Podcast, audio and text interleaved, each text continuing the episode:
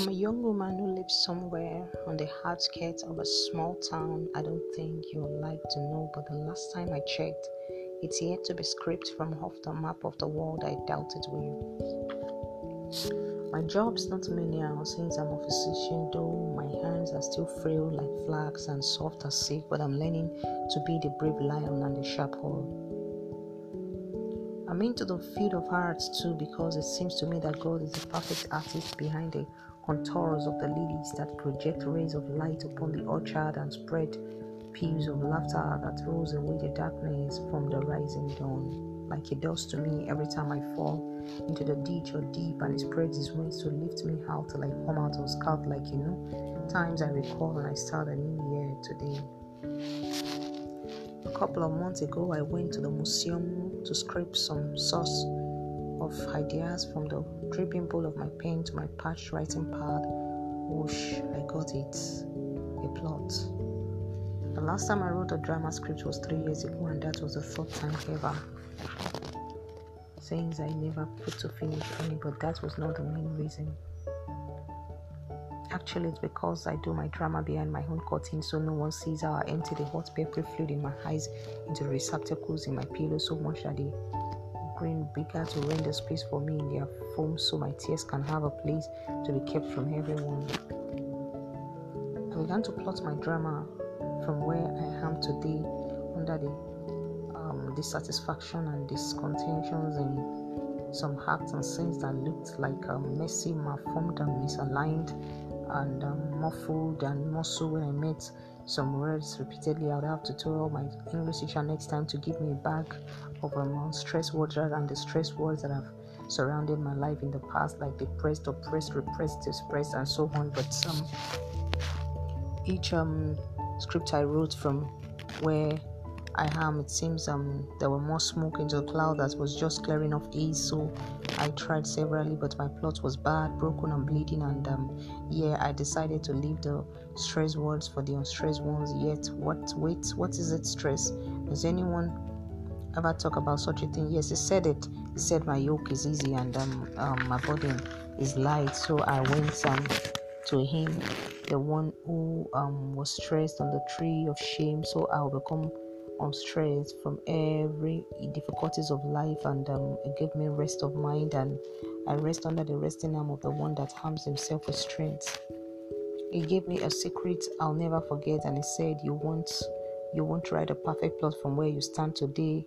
It may look thorny and painful and uneasy and so on, but you can only um rise when you begin your plot from tomorrow. Oh, he said, for the joy that was set before him, despise not the shame thereof. Today there's some um, um, sort of um, joy in my heart, strong enough, because um, I began to plot my drama again. It was a perfect plot. I drew the curtains and um, began, drew the curtains of um, self-pity and um, deception of the devil, and I began to see myself in the picture and the light of who I want to be, who I'm beginning to be, who I'm going to be in the future, not just from where I am today. And um, it's a perfect plot. Perfect plot indeed.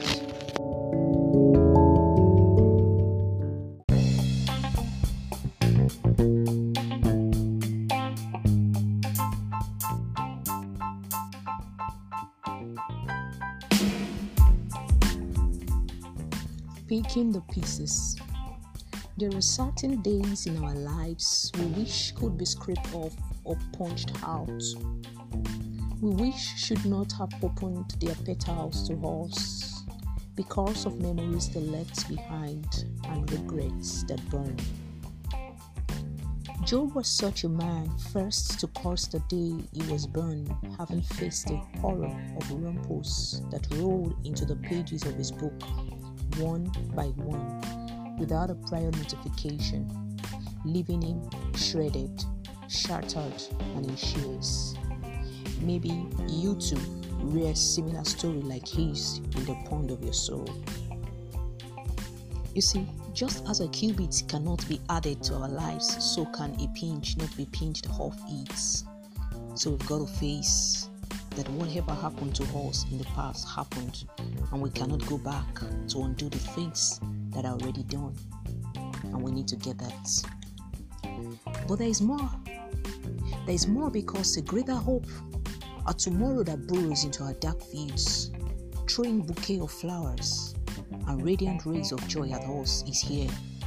If we could guard our loins and squeeze the last drip of strength in us, just to bend down and pick the pieces that men have called paces.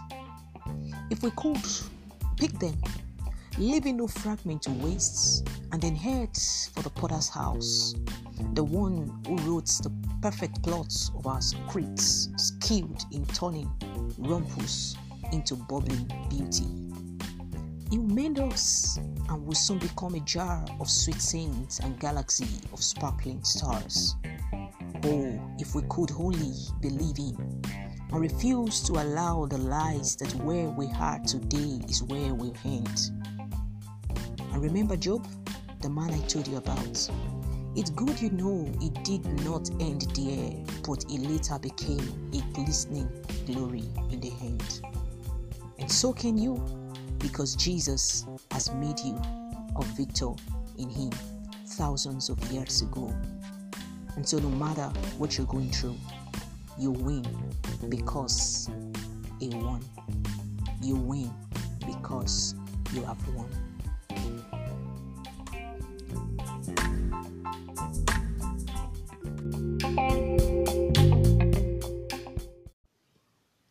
Picking the pieces. There are certain days in our lives we wish could be scraped off or punched out. We wish should not have opened their petals to us because of memories that left behind and regrets that burn. Job was such a man, first to curse the day he was burned, having faced the horror of rumpus that rolled into the pages of his book, one by one, without a prior notification, leaving him shredded, shattered, and in shears. Maybe you too read a similar story like his in the pond of your soul. You see, just as a cubit cannot be added to our lives, so can a pinch not be pinched off it. So we've got to face that whatever happened to us in the past happened, and we cannot go back to undo the things that are already done, and we need to get that. But there is more. There is more, because a greater hope, a tomorrow that burrows into our dark fields, throwing bouquet of flowers and radiant rays of joy at us, is here. If we could guard our loins and squeeze the last drip of strength in us, just to bend down and pick the pieces that men have called paces. If we could pick them, leaving no fragment to waste, and then head for the potter's house, the one who wrote the perfect plots of our scripts, skilled in turning rumpus into bubbling beauty. He will mend us, and will soon become a jar of sweet saints and galaxy of sparkling stars. Oh, if we could only believe him, and refuse to allow the lies that where we are today is where we'll end. And remember Job, the man I told you about. It's good you know he did not end there, but he later became a glistening glory in the end. And so can you, because Jesus has made you a victor in him thousands of years ago. And so no matter what you're going through, you win because he won. You win because you have won.